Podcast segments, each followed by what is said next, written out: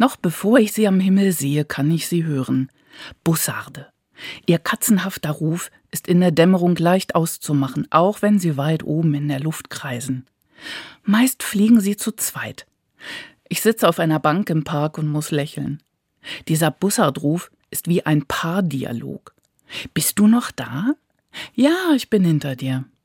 Diese Klänge befrieden mich besonders. Jesaja vergleicht den glaubenden Menschen sogar mit einem schwebenden Greifvogel. So will Gott seine Kinder aufsteigen lassen. Wenn ich die Augen geschlossen habe, der Glaube schwankt, kann ich die Rufe der Bussarde hören. Ihr Ruf ist auch ein wenig wie ein Gespräch mit mir. Sie ziehen mich nach oben. Bist du da? Ja, ich bin hier, ich höre euch. Wir hören dich auch. Na, dann ist ja gut. Kommen Sie behütet durch die Nacht. Sandra Deike, Sozialpädagogin aus Hannover.